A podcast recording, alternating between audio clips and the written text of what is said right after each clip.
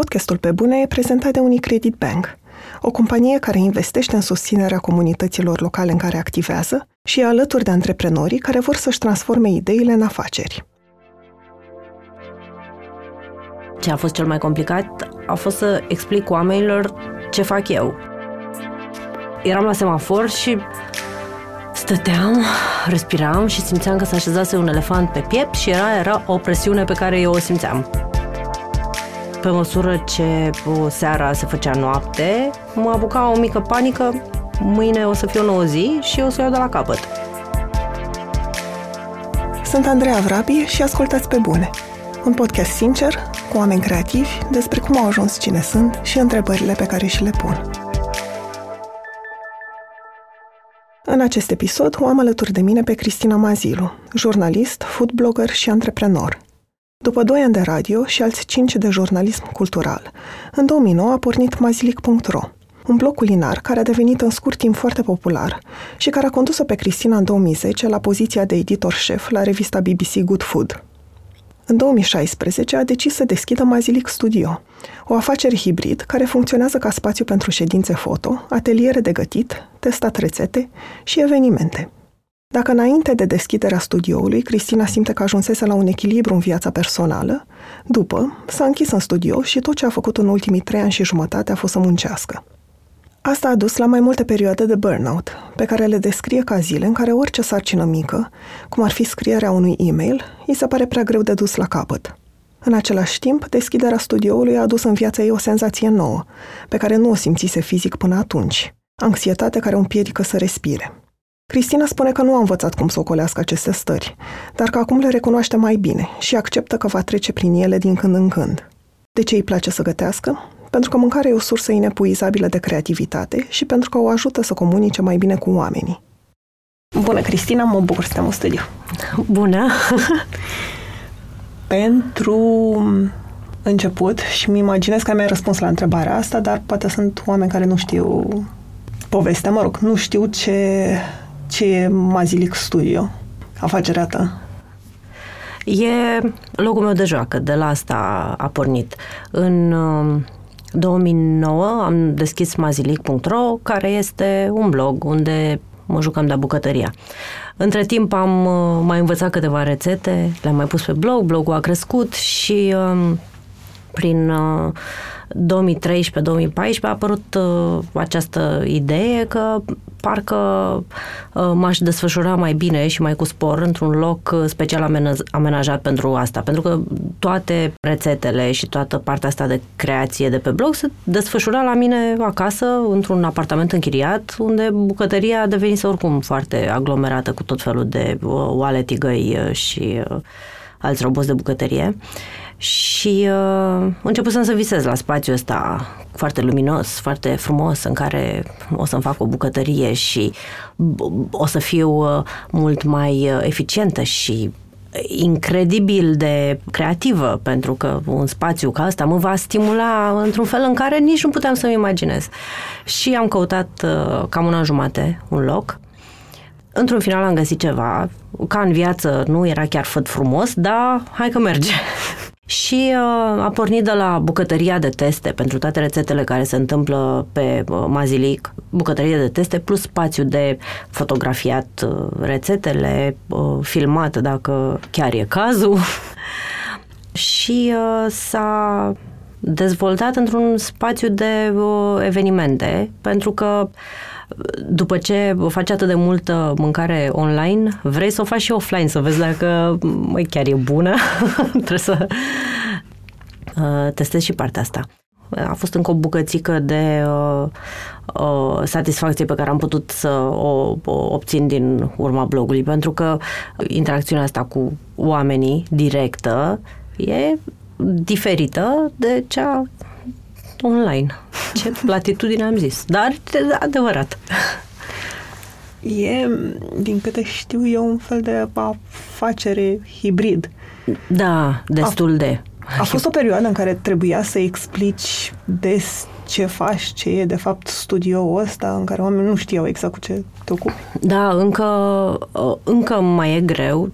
Uh, să fac asta, să explic cu ce anume uh, mă ocup sau ce este studioul. În ceea ce privește studioul era mai simplu oamenii mă întrebau, acolo e restaurant, e bistro, e ce faci tu?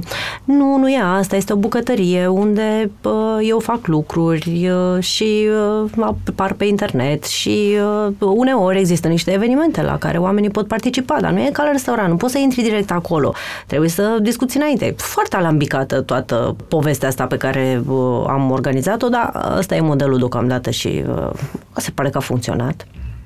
Ce a fost cel mai complicat a fost să explic oamenilor ce fac eu. Pentru că am mai ajuns în uh, situații uh, sociale cu oameni uh, pe care nu-i cunoșteam și care nu mă cunoșteau. Și tu cu ce te ocupi? În momentul în care am început studioul și asta făceam, era destul de complicat. Veneam după 10, 13, 15 ani de jurnalism, mai că exagerez, nu cred că așa de mulți, dar după mai mulți ani în care am fost jurnalist și asta am făcut, am scris știri, am scris la o revistă, am coordonat o revistă. Și nu mai făceam asta, aveam un blog, aveam și un coteț cu uh, aragaz și uh, frigider și uh, cuptor și trebuia să le explic uh, ideal pe scurt, pentru că nu aveau timp, uh, cam cât avem noi în podcastul ăsta, să uh, le spun ce fac eu în viață și ce înseamnă asta. Nu mi era nici mie foarte clar. Da, asta a fost uh, o problemă, nu doar că nu știam să fac conversație, că în continuare nu știu să fac conversație uh, cu uh, oameni mai ales recunoscuți, dar era o problemă pentru mine că îmi ridicase această incertitudine în ceea ce privește identitatea mea profesională. Ok, dar uh, întrebarea pe care mi-o pui tu, ce fac eu, este mult mai adâncă decât crezi. Știi? Ca atunci când te duci la cineva, ce faci? E, stai să-ți explic. e complex. Și acum cum îți răspunzi? Mm, Acum aleg o scurtătură de care nu sunt foarte uh, mulțumită, că nu mi se pare că oglindește realitatea atât de bine. Uh, în funcție de cât timp am să dezvolt răspunsul, le spun că am un uh, spațiu de evenimente sau ceva de genul ăsta, nu știu, probabil că o să creadă că am o galerie de artă. Natrili! Pe pereți sunt mai mult uh, pete de sos de roșii decât uh, artă, da. dar e abstract. da, cred că asta le spun. Am, am un site, am un spațiu de evenimente. Hmm. Depinde în ce moment mă aflu. mai uh, mistific uh, biografia profesională un pic. Spuneai, ai spus mai devreme că înainte să faci asta ai fost jurnalist mult timp și că aveai și blogul. Erai, erai un food blogger destul de cunoscut, în continuare ești, erai redactor șef la BBC Good Food. Uh, de unde crezi că ai avut nevoia de a avea un, o afacere a ta, dincolo de nevoia de spațiu de teste și unde să faci fotografii sau o bucătărie mai bună? Să știi că atunci când am pornit, n-am avut ideea uh, unei afaceri, adică nu era, uh, n-a fost o inițiativă antreprenorială. S-a transformat în asta, dar efectiv atunci m-am gândit că mi-ar plăcea mai mult o bucătărie mai mare și bucătării mai mari la bloc nu erau. Trebuia să găsesc un fel de open space de un soi sau altul. După aia cred că s-au activat uh, partea asta. Așa, o persoană cu inițiativă și care vrea să facă lucruri altele, mereu altele, uh, asta am fost întotdeauna probabil dublat de un uh, short attention span uh, și de o curiozitate Uh, care mă macină și mă uh, împinge să fac tot felul de lucruri sau să încerc tot felul de chestii. Dar nu uh, partea asta antreprenorială am descoperit-o odată cu din nevoie și conjunctură. A fost un pic nevoie pentru că la o lună după ce am închiriat studioul și urma să începem șantierul acolo, uh, unde eu visam că o să mut și redacția BBC Good Food, că e mai simplu să fim aici într-o bucătărie mare toți și să ne vedem de treabă. Și eu o să lucrez și la una și la alta, o să fie foarte mișto. Uh, la nicio lună după ce închiriasem spațiu, am aflat că se închid licențele BBC în România. Și Good Food, și Top Gear, și Science World. Și m-am văzut atunci în această uh, situație că trebuie să mă organizez un pic uh, altfel, pentru că urmează să fac un fel de freelancing, așa îl priveam la momentul respectiv. Ok, deci o să trebuiască să fac uh, ceva singură. Din fericire, la momentul respectiv mi s-a părut o provocare interesantă.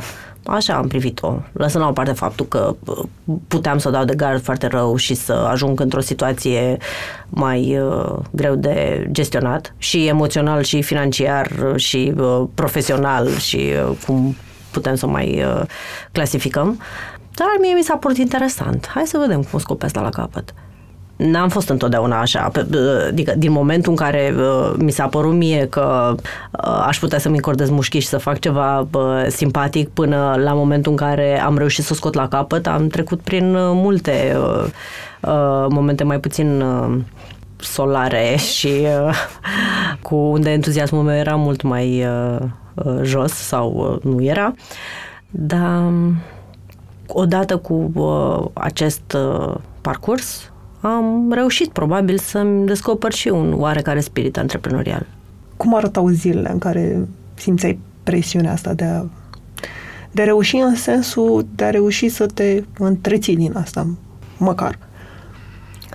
Ce ți amintești de atunci? Vorbind de perioada aceea, uh-huh. nu de uh, cea actuală, că am ups and downs și presiune no, constantă. De la început. atunci, uh, când uh, încă mai era uh, șantier și lucrurile erau neclare. Eu nu mai eram nici la Good Food, nu eram nici în altă parte. Eram în moloz, practic, în niște pereți uh, dărmați și niște plăci de rigips uh, decupate strâmb. Mă trezeam uh, foarte dimineață, nu din proprie inițiativă, ci pentru că un domn muncitor, nu neapărat același, dar în fiecare zi se găsea unul care să mă trezească, să mă sune. Alo, bună dimineața, domnișoara Cristina, avem o problemă. Bună dimineața, domnișoara Cristina, avem o problemă. Asta era ceasul meu deșteptător în fiecare zi. În fiecare zi era o problemă. De cele mai multe ori nu le înțelegeam, pentru că erau legate de niște lucruri care nu mai avusesem de-a face până atunci. Le-am mai lămurit pe parcurs, dar tot timpul erau chestii noi pe care eu nu le înțelegeam și la care nu mă pricepeam și trebuia să iau niște decizii care nu știam dacă sunt bune, dacă sunt proaste. Presiunea era psihică, dar ajungea să fie fizică în momentul în care la finalul unei zile sau între un drum de la șantier spre magazinul de ciment și țevi, eram la semafor și stăteam, respiram și simțeam că se așezase un elefant pe piept și era, era o presiune pe care eu o simțeam. Am aflat după aia că se numește anxietate. Nu că nu știam ce e anxietatea, dar nu știam până la acel moment, anxietatea mea nu se manifestase într-un mod fizic care nu mă lăsa să respir așa până la bă, capacitatea maximă a plămânilor. Practic, efectiv, nu mai aveam unde să mai bag suficient aer cât îmi trebuia mie. Dar eu nu mai puteau să scot oftatul normal ca să mai dau afară. Rămânea înăuntru. Și când s-au au început să aranjeze cât de cât lucrurile, să nu mai simți asta? Mm. Nu știu dacă au început lucrurile să, să se aranjeze sau pur și simplu am învățat eu, asta cred că s-a întâmplat, am învățat eu să trăiesc cu această senzație, să am întotdeauna în fundul minții, fundul minții, in the back of my mind, în fundul minții, să am în fundul minții această senzație de panică. Doar că rămâne acolo. Eu știu că e acolo, știu că e, e cu mine, e a mea. Și uh, am învățat să conviețuim. Eu știu că uneori uh, mai scoate capul. Cum o faci să nu te blocheze? Că de fapt cred că asta voiam să întreb. Cred că a fost... Uh, nu, o să par deșteaptă. Urma să zic că cred că a fost uh, un uh, antrenament. Am făcut eforturi. Am făcut eforturi, le fac în continuare. M-am antrenat să nu mă blocheze, dar asta nu înseamnă că nu se mai întâmplă. Din când în când vine, îmi dă două peste cap, mă pune jos, mă trântește, mă tăvălește. și uh, încerc după aia să mă scutur. Dar nu e cu mine tot timpul.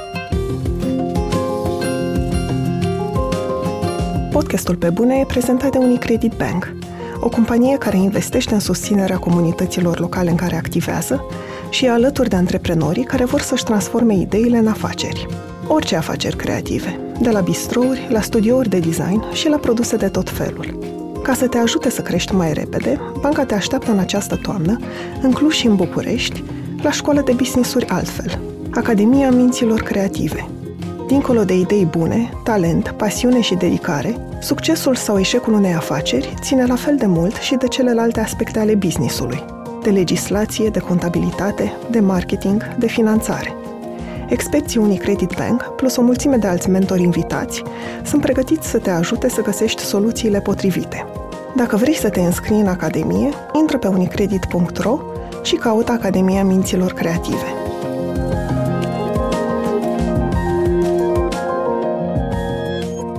Înainte de studio, și ai spus și tu că ai lucrat mult timp ca jurnalist, la început pentru Mediafax, unde scriai despre muzică și cultură în general și apoi pentru Good Food.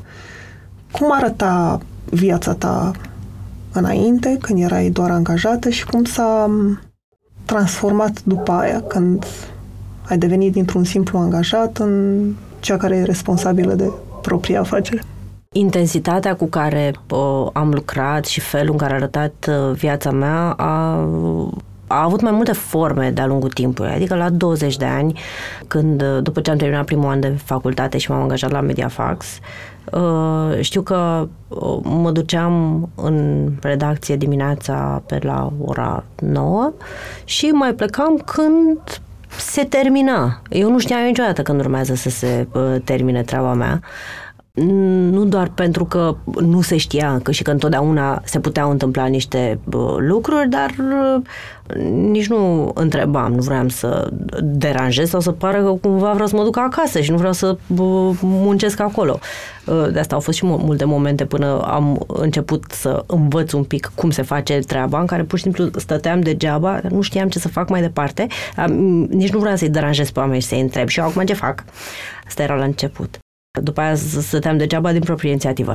La început chiar îmi doream să muncesc, dar nu știam exact cum până să învăț să scriu. Dar uh, a fost o perioadă foarte uh, intensă. Mi-aduc aminte că uh, vroiam să mă mai întâlnesc cu prietenii, dar nu știam, nu puteam niciodată să îmi fac uh, să setez o întâlnire pentru că putea tot timpul să apară uh, ceva și uh, în domeniul meu care ținea de uh, muzică și de cultură, dar evenimentele se întâmplau de regulă seara, pentru că atunci erau vernisaje, concerte și dimineața conferințe de presă. Prin urmare, toată ziua eram în uh, uh, redacție și seara de multe ori uh, prin uh, oraș, dar nu cu prietenii la bere, ci la diverse evenimente. Și uh, a fost o perioadă lungă în care asta era viața mea. Mai puțină socializare, mai uh, multă muzică. Sună mișto, dar uh, de orice lucru te poți plictisi, oricât de bun e. După care când uh, m-am uh, mutat la Good Food, un ritm de revistă era un pic diferit. Sigur că erau niște momente mult mai intense atunci când era deadline-ul de predare al revistei în tipar. Și viața mea a putut să fie un pic altfel, adică să-mi organizez programul uh, în uh, altfel. La un moment dat, cred că începând cam cu 2012, am început să călătoresc uh, intensiv. Pentru că asta este lucru care îmi place cel mai mult uh, pe lume, probabil. Adică când eram mică, de exemplu, și uh, vreau să mă fac uh, jurnalist când o să fiu mare, uh, vreau să fac asta și pentru că știam eu că jurnaliștii călătoresc mult. Și la un moment dat am fost acest jurnal, jurnalist care a început să călătorească mult. Nu cu serviciu, nu cu jobul, nu cu treabă, dar din plăcere, pentru că asta era ceea ce îmi doream eu să fac. Și făceam asta cam o dată pe lună reușeam să uh, mai plec undeva și dacă cumva exista o lună în care uh, ratam, uh, recuperam următoarea. și uh, uh, ajunsesem la un echilibru de care eram foarte mulțumită. Adică chiar îmi aduc aminte, era un uh, uh, moment în uh, august 2013, cred, în Viena. Eram în Viena pentru că aveam o escală în drum spre Taiwan, unde urma să mă duc la un festival de ceva cu mâncare. Și uh, stăteam uh, câteva ore în oraș uh, între cele două zboruri și mă gândeam, păi ce mișto e viața mea. Sunt lucruri care îmi lipsesc și aveam o listă, eram foarte conștientă de ele, dar uite ce frumos e Așa. Și uh, mi s-a părut mare lucru că am putut măcar să realizez chestia asta în momentul în care mi se întâmpla, pentru că de multe ori idealizezi uh, uh trecutul după ce nu-l mai ai sau te gândești că în viitor o să fie așa și pe dincolo și în momentul în care ai ajuns, da, da, acum ne uităm uh, mai departe. De puține ori ești prezent și reușești să ai momentul ăsta în care să-ți dai două după ceafă. Băi, ia uite ce mișto. Și după aia când ai deschis studio, cum să schimbat stilul tău de viață? Uh, apropo de momente în care uh, te gândești, uh, uite ce ai făcut, uite ce bine e, uite... Cu studio n-am avut uh, asta. Au trecut uh, multe luni de la deschiderea lui până când am avut uh, câteva minute în care stăteam pe canapea și mă uitam, vedeam din, de pe canapea, se vede bucătăria. E un spațiu deschis, are și o canapea acolo, dar bucătăria e partea interesantă. Și mă uitam și mă gândeam, păi ce drăguț e aici. Niciodată n-am avut un birou așa frumos.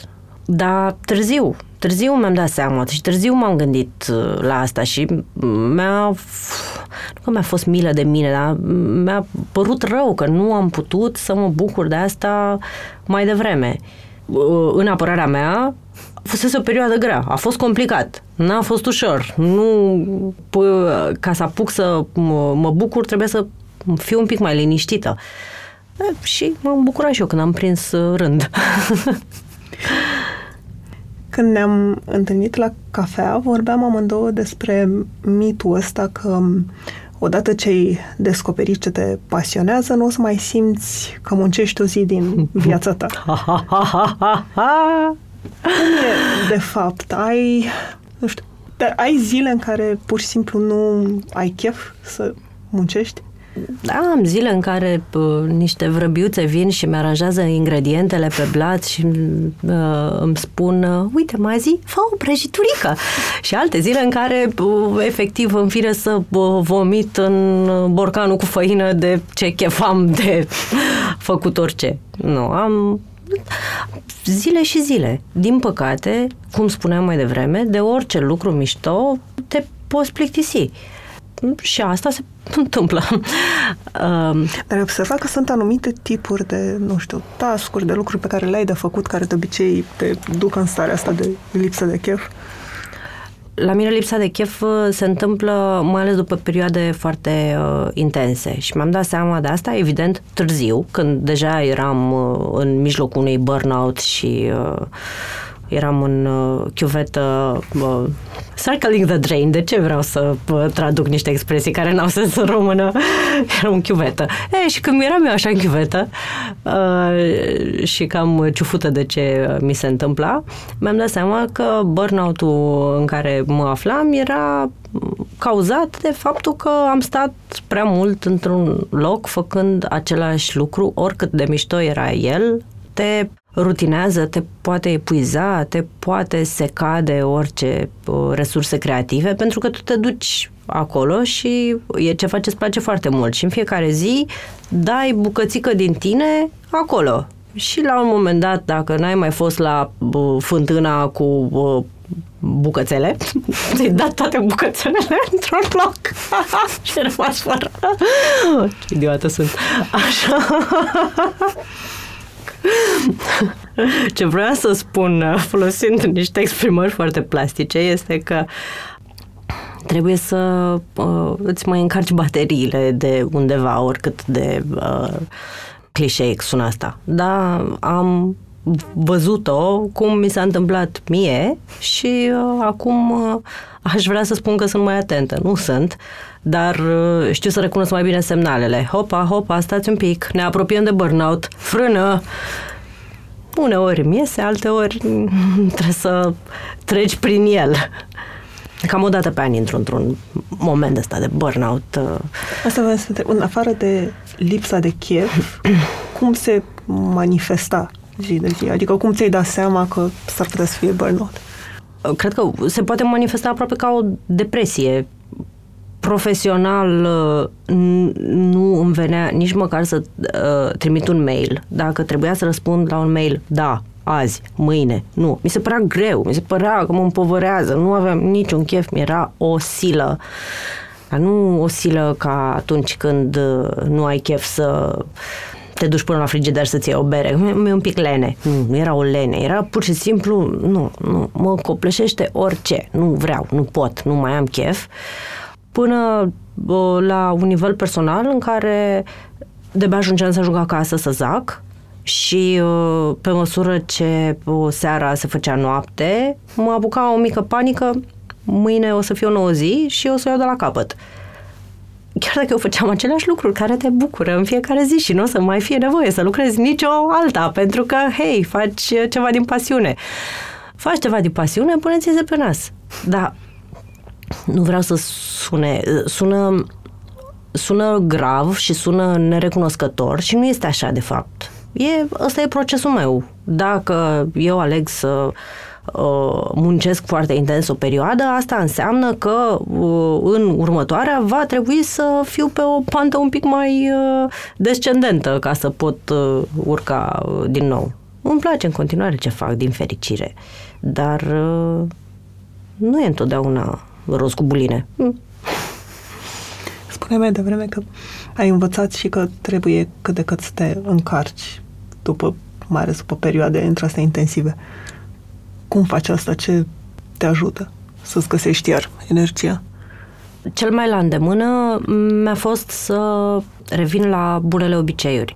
Pentru că eu am ajuns la perioadele astea intense de burnout, pentru că odată cu deschiderea studioului eram foarte imersată în uh, tot ce ținea de uh, acest nou business, se pare că asta devenise, de la partea creativă la partea administrativă și mm, să fim serioși, nu, nimeni nu poate spune că le face la fel de bine pe amândouă. Dacă spune asta, aș vrea să mă învețe și pe mine cum I have no fucking clue.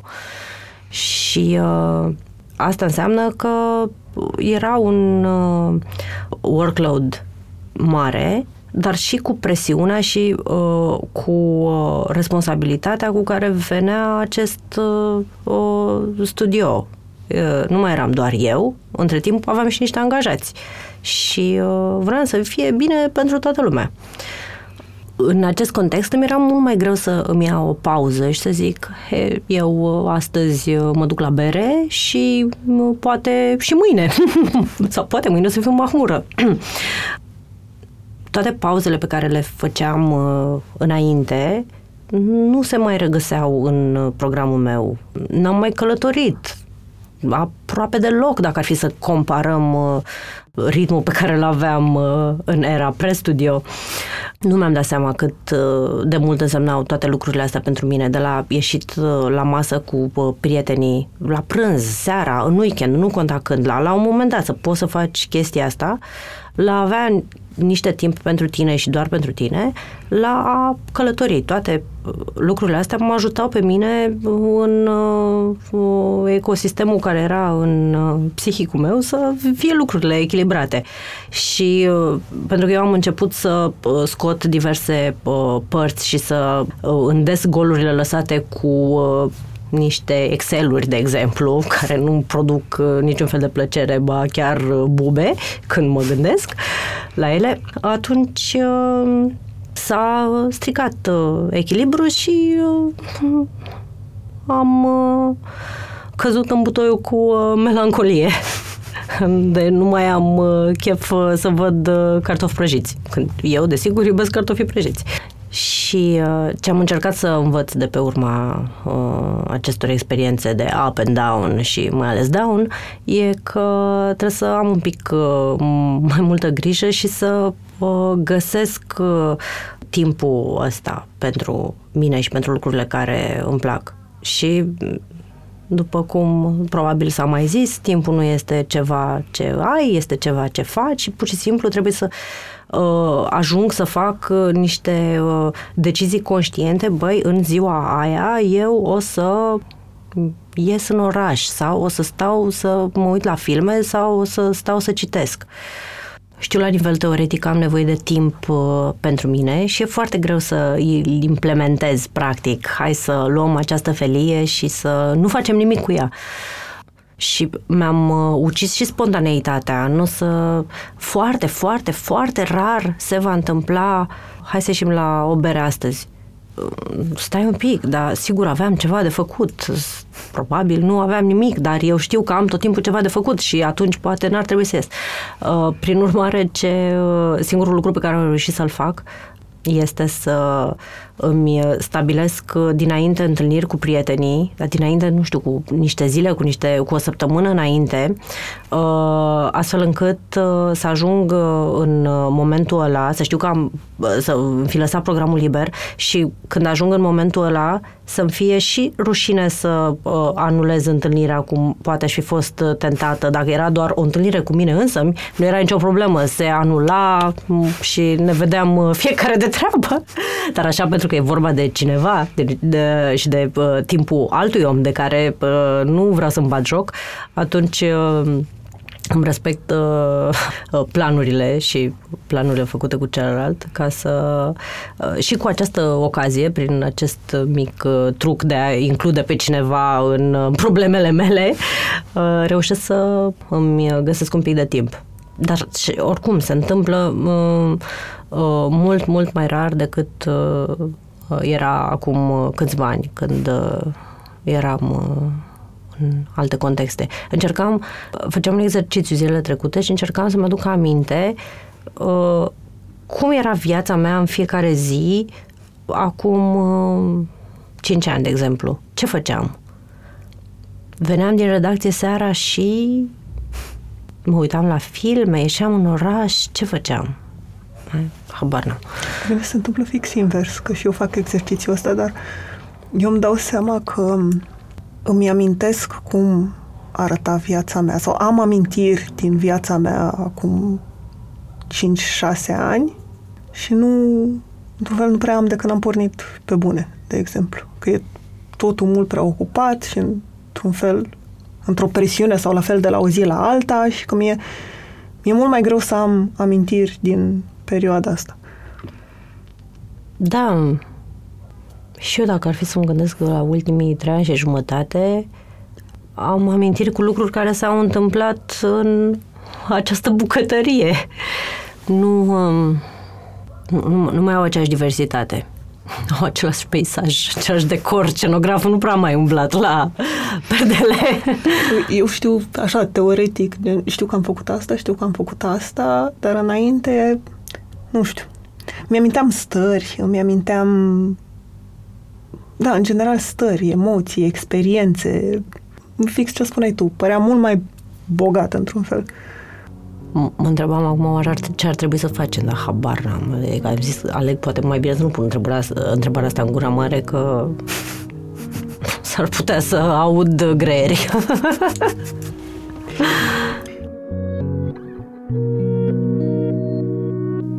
Am vorbit cu mulți oameni la pe bune, de la artiști și antreprenori până la scriitori și fotografi. Au fost alegeri subiective, dar am vrut să invit în fața microfonului oameni care au ajuns să fie printre cei mai buni din domeniul lor. În valoarea perseverenței și a muncii către un ideal, crede și Best Jobs.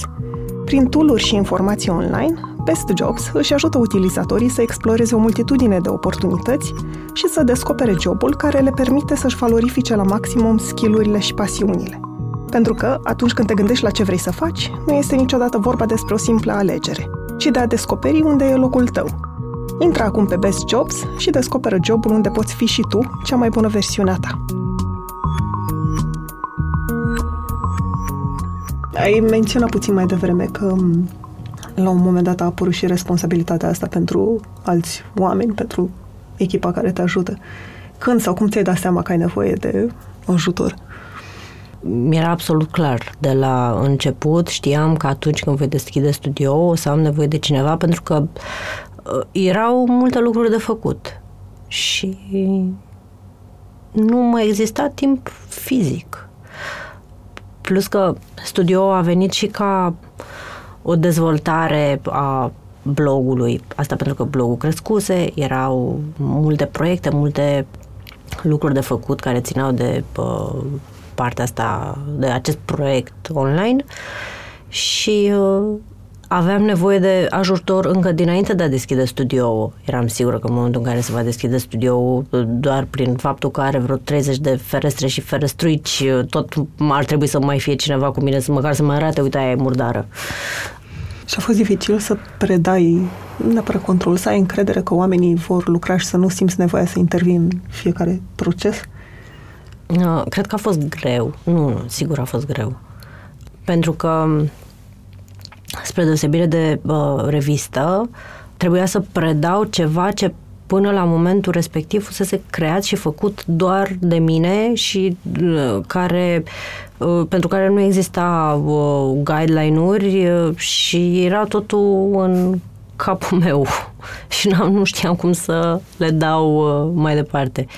Din fericire, eu am avut uh, un foarte mare uh, noroc cu toate colegele mele uh, iar uh, Mișa, care este prima mea colegă de la uh, Mazilic Studio, deci e cu mine de înainte să deschidem prima dată ușa astfel încât să mai vină și alți oameni în afară de băieții care zugrăveau, ea e extraordinară. E mm, stânca de care mă mai agăț eu când uh, mă ia valul. Dar uh, chiar și așa a, a fost greu să explic niște lucruri pe care nu le formulasem și nu le teoretizasem până la momentul uh, în care a trebuit să îi le explic uh, altcuiva. Mai ales în ceea ce privește partea creativă. Cum explici că lumina care cade într-un anume fel pe o farfurie cu paste poate să schimbe atmosfera dintr-o fotografie.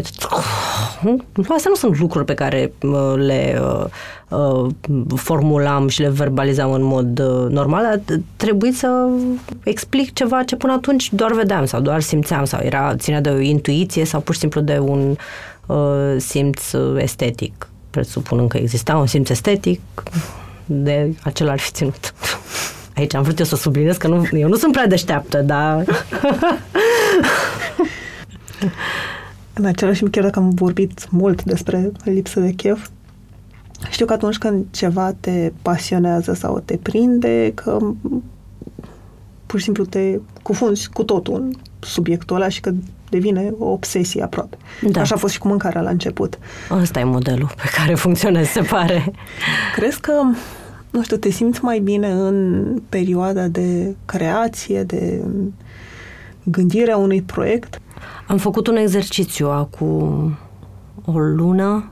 Încercam să-mi dau seama ce îmi place mie cel mai mult să fac în viață profesional, să zicem. Adică, nu să zicem, chiar la asta mă refeream. Uh, și uh, am încercat să uh, fac, să pun pe categorii toate activitățile uh, mele profesionale și uh, toate demersurile și feliile care fac puzzle-ul ăsta. Și ce mi-am dat seama până acum este că partea de început de proiect, atunci mă entuziasmez cel mai mult și e toată partea asta creativă și tot ce ține de construirea ceva din nimic sau aproape nimic. Asta îmi place foarte mult. Îmi place și uh, implementarea pentru că vreau să văd cum capătă formă și îmi place să văd produsul final, fie că e ceva abstract sau e un pahar cu apă. Îmi plac toate bucățile astea. Dar uh, odată ce am făcut paharul ăsta cu apă și l-am pus pe masă, gata, vreau să ne mutăm la altceva. O să ne mai jucăm cu paharul un pic, dar sigur se poate face un pahar mai mișto sau o vază sau un geam. Te întrebam asta fix pentru că mi se pare că te afli în, într-un punct cu studio, au trecut deja patru ani, poate entuziasmul ăla de început și de, de creație a mai dispărut și cum faci totuși să-ți păstrezi interesul zi de zi? Mă pregătesc pentru altceva. Cred că nu știu întotdeauna sau ceva ăla se poate schimba până la implementare, poate căpăta foarte multe forme, dar nu, eu mă gândesc ce fac mai departe, ce putem să mai facem. Și m-am mai jucat cu diverse lucruri pe parcurs din fericire în uh, ăștia uh, patru ani, dar uh, cam așa e orizontul meu. Tot timpul trebuie să mă întreb ce e după dealul ăsta, ce urmează. Hai să vedem. Apropo de trăit un prezent, no, cam greu. Ai pe Instagram aproape 20.000 de followers, sau peste, nu mai știu exact. Pe acolo? Pe acolo. Și aproape 30.000, cred că, pe Facebook. Ai Puțin moment... s-ar zice, dacă depinde cu ce comparăm. Eu din contră, voiam să întreb dacă ai momente în care pur și simplu conștientizezi numărul ăsta și dacă îl simți uneori ca pe o presiune de a fi într-un anumit fel. Nu, n-am, adică nu am conștientizat numărul ăsta, nu m-am gândit la el, uh, adică l-am mai văzut așa prin prezentări, știu că numerele pot fi mult mai mari, așa că nu, nu numărul este ceva ce pune presiune pe mine, dar asta nu înseamnă că nu simt o presiune a faptului că există oameni care mă citesc, există oameni care mă urmăresc. Dar nu numărul lor. Puteau să fie doi și era suficient cât să mă deraieze un pic.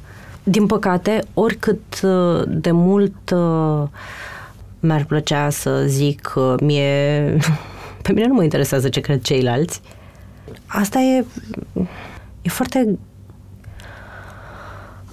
urmează să zic o tâmpenie, fii atentă. E ca în mecanica cuantică. nu te așteptai la asta. Laborez. Atunci când uh, urmărești uh, un proces sau un fenomen, uh, prin simplu fapt că îl urmărești, el este afectat, se schimbă, va avea un alt rezultat. Sper că n-am zis o tâmpenie acum, dar să zicem că despre asta ar fi vorba.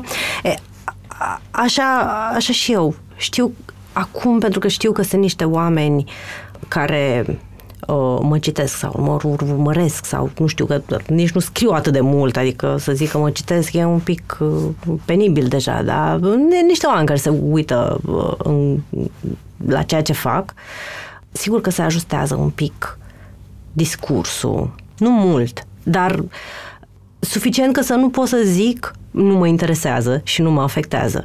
Este Probabil că nimeni n-ar face diferența între uh, ce aș zice eu dacă aș fi uh, uh, singură cu mine și ce zic uh, în public. E pretty much the same thing, dar știu că uneori uh, îmi pun întrebarea, e ok și asta există pentru că nu sunt uh, de capul meu și mai sunt oameni pe lângă mine. E practica uh, atunci când uh, vorbești în public. Ce fac eu? cel mai nesănătos lucru care poate fi făcut atunci când vorbești în public, ai 100 de oameni în sală, să zicem, mă voi raporta întotdeauna la ăla care se uită cel mai urât, care e cel mai ciufut, care e cel mai neatent sau uh, și care e cel mai arogant și care se crede cel mai deștept. O să identific și reușesc foarte ușor cine mă poate sabota din uh, sala asta și o să mă raportez la el și o să încerc să-mi dau seama dacă reușesc să-i captez atenția și dacă pot obține validarea lui. Cam așa se întâmplă uneori și cu uh, desfășurările astea ale mele în uh, online. Încerc să-mi dau seama, să-mi iau un reper, o persoană pe care o admir, de exemplu, ce ar zice dacă ar vedea asta? N-ar zice că e sub nivelul tău? N-ar zice că iar n-ai pus uh, virgulă unde trebuie. te cenzurează uneori?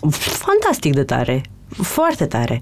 Pentru că când am început să scriu pe blog, eram o puștoaică care habar n-avea cum se gătește și totul era super. Și chiar era. Totul era o descoperire, totul era un entuziasm. Mamă, poți să pui și sare și piper în același timp? E incredibil. Era o mare bucurie. Acum când descoper lucruri care mă entuziasmează și pe care aș vrea să le explorez, dar să le explorez într-un mod mai public decât la mine în sufragerie, nu știu de ce simt nevoia asta exhibiționistă în mai multe ocazii decât uh, ar trebui. Ca să dau un exemplu mai clar. La un moment dat, acum uh, uh, vreo 2 ani, am mers la un um, atelier de acoarele al Alexei Udriște. Asta din încercarea de a face ceva altceva decât ce făceam la studio în fiecare zi. Și a fost un exercițiu foarte bun pentru că mi-am dat seama după două, trei ore cât a durat atelierul în care eu am pictat o hortensie, unul, mi-am dat seama că n-a ieșit atât de rău cum pe cât credeam. A ieșit ceva, recunoști că era o floare. Și mi-am dat seama că am putut să fiu cu mintea concentrată în altă parte o perioadă mai mare de timp decât mă așteptam. Era ca un fel de uh, meditație uh, inconștientă, pentru că dacă aș încerca să fac o meditație, nu aș putea să... Uh, ar dura foarte mult să-mi golesc mintea sau ce trebuie să faci acolo, să te gândești la nimic. Și asta s-a putut face cu uh, uh, pensule uh, și uh, culori. Prin urmare, primul lucru pe care uh, l-am uh, făcut când am plecat de acolo, asta apropo de uh, felul în care uh, sunt eu o locomotivă când uh, dau peste ceva care mă interesează, m-am dus la un magazin de uh, acoarele și pensule și mi-am luat uh, jucăriile. Și până la ora, nu știu, două, nu, Până la ora 5 dimineața am stat și am făcut asta ca o nebună. Nici nu aveam becuri ca lumea în casă. Mă rog, am și niște prostii. Dar revenind la ce vreau să spun, am început să uh, desenez și mi s-a părut amuzant și uh, vroiam să împărtășesc asta cu oamenii, dar în același timp mă simțeam prost. Eu nu sunt ilustratoare, eu nu sunt artist, eu nu sunt pictor, eu nu desenez, eu nu asta fac. Nu vreau să creadă oamenii că îmi arog astfel de uh, calități, capacități sau talente. De ce trebuia să-mi pun problema așa? Nu știu. Da. Dar o chestie pe care știu că o ai și e o trăsătură dragă, între ghilimele, ca și anxietatea oamenilor creativi, e uh, sindromul impostorului. Da, alt prieten cu care conviețuiesc. Care sunt momentele sau situațiile în care, care îți trezesc senzația asta de impostură? Sau cum se manifestă în cazul tău?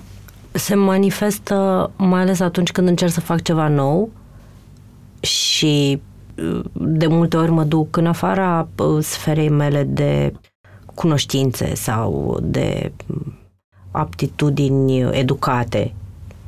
Mă duc acolo, am văzut cu ochii, dar uh, îmi pun foarte multe uh, frâne și cenzurez foarte multe lucruri, tocmai pentru că mă raportez la faptul că eu nu știu să fac asta de fapt și uh, poate nu ar trebui.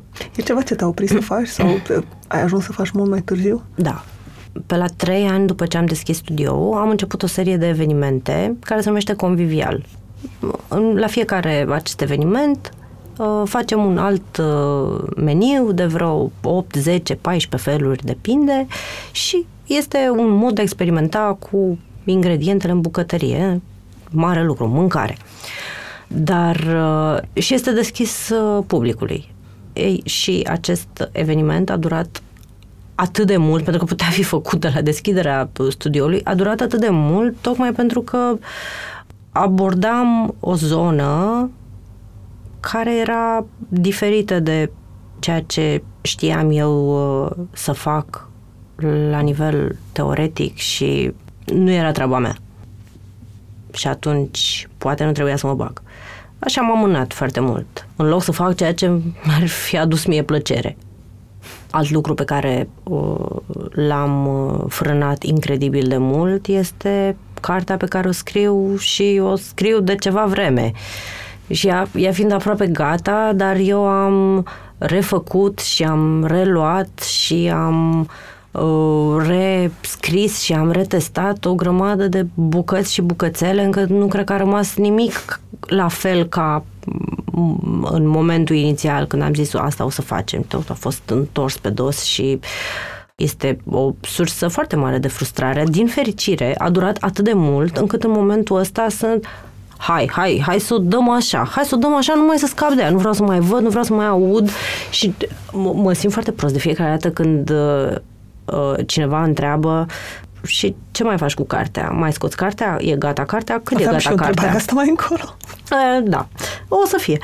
Și asta, uh, asta se întâmplă uh, din cauza faptului că o strategie de-a mea de a mă opri din uh, procrastinare uh, a uh, eșuat uh, prin a mă sabota. Adică, la un moment dat am zis, hai să spun uh, internetului că urmează să uh, scot o carte, că lucrez la ea, că e super. Și asta o să mă oblige să mă mișc mai cu talent și să o bag în măsa antipar mai repede. Ceea ce se pare că doar uh, mi-a adăugat mai multă vină pe uh, platoașul meu cu uh, uh, sentimente uh, mixte, uh, pentru că nu m-am mișcat mai repede. Același uh, stil uh, am avut uh, de a munci în continuare. Spuneai la un moment dat în interviu că un mod prin care încerci să-ți păstrezi interesul pentru studiu și pentru ce faci este să te gândești la următorul pas, ce urmează. Și știu de când ne-am întâlnit că te gândești la că următorul pas ar fi într-un fel să deschizi un restaurant. În mod teoretic, următorul pas ar fi să deschid un restaurant. În primul rând că există acest peer pressure în care toată lumea mă întreabă de ani de zile de înainte de a deschide uh, studioul. Da, bă, dar tu când îți deschizi un restaurant?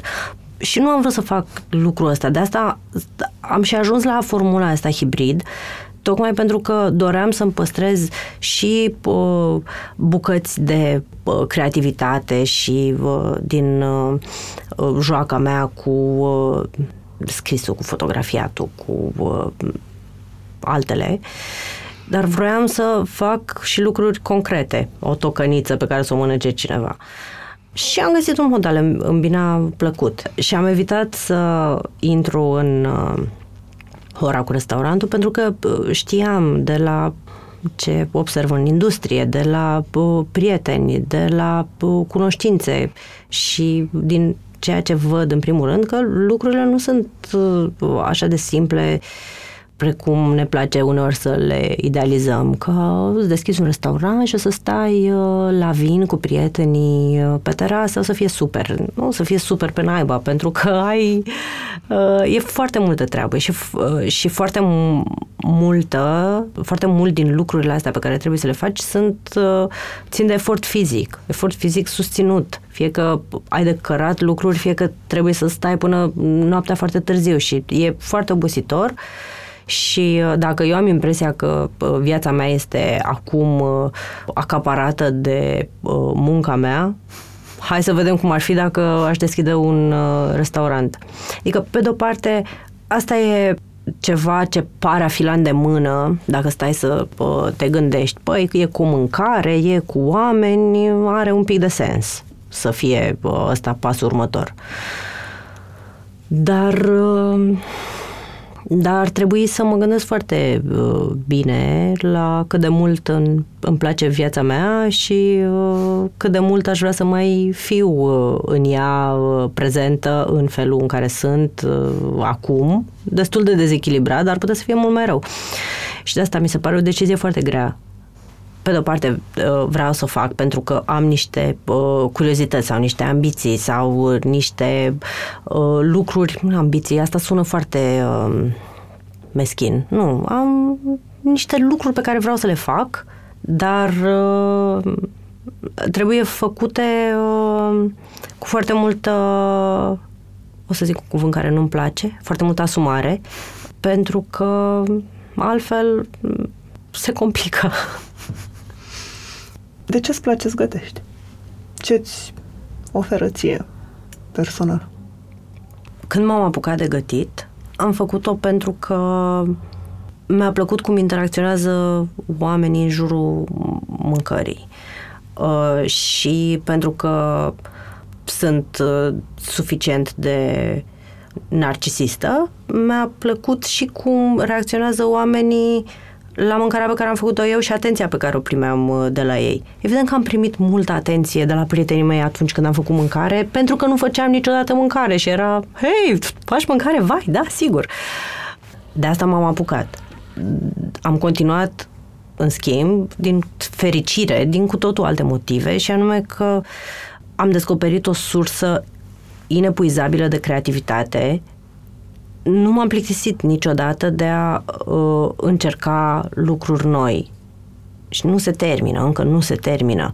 Faptul că am uh, uh, un blog de 10 ani pe care se întâmplă cam același lucru, adică tot niște uh, rețete, să zicem, într-un fel sau altul, uh, e o dovadă de uh, consecvență care din partea mea nu s-a mai înregistrat până acum, pentru că mă plictisesc destul de repede și iau o jucărie, mă joc cu ea întorc pe toate părțile, văd ce știe să facă, ok, ne-am lămurit la o parte, next.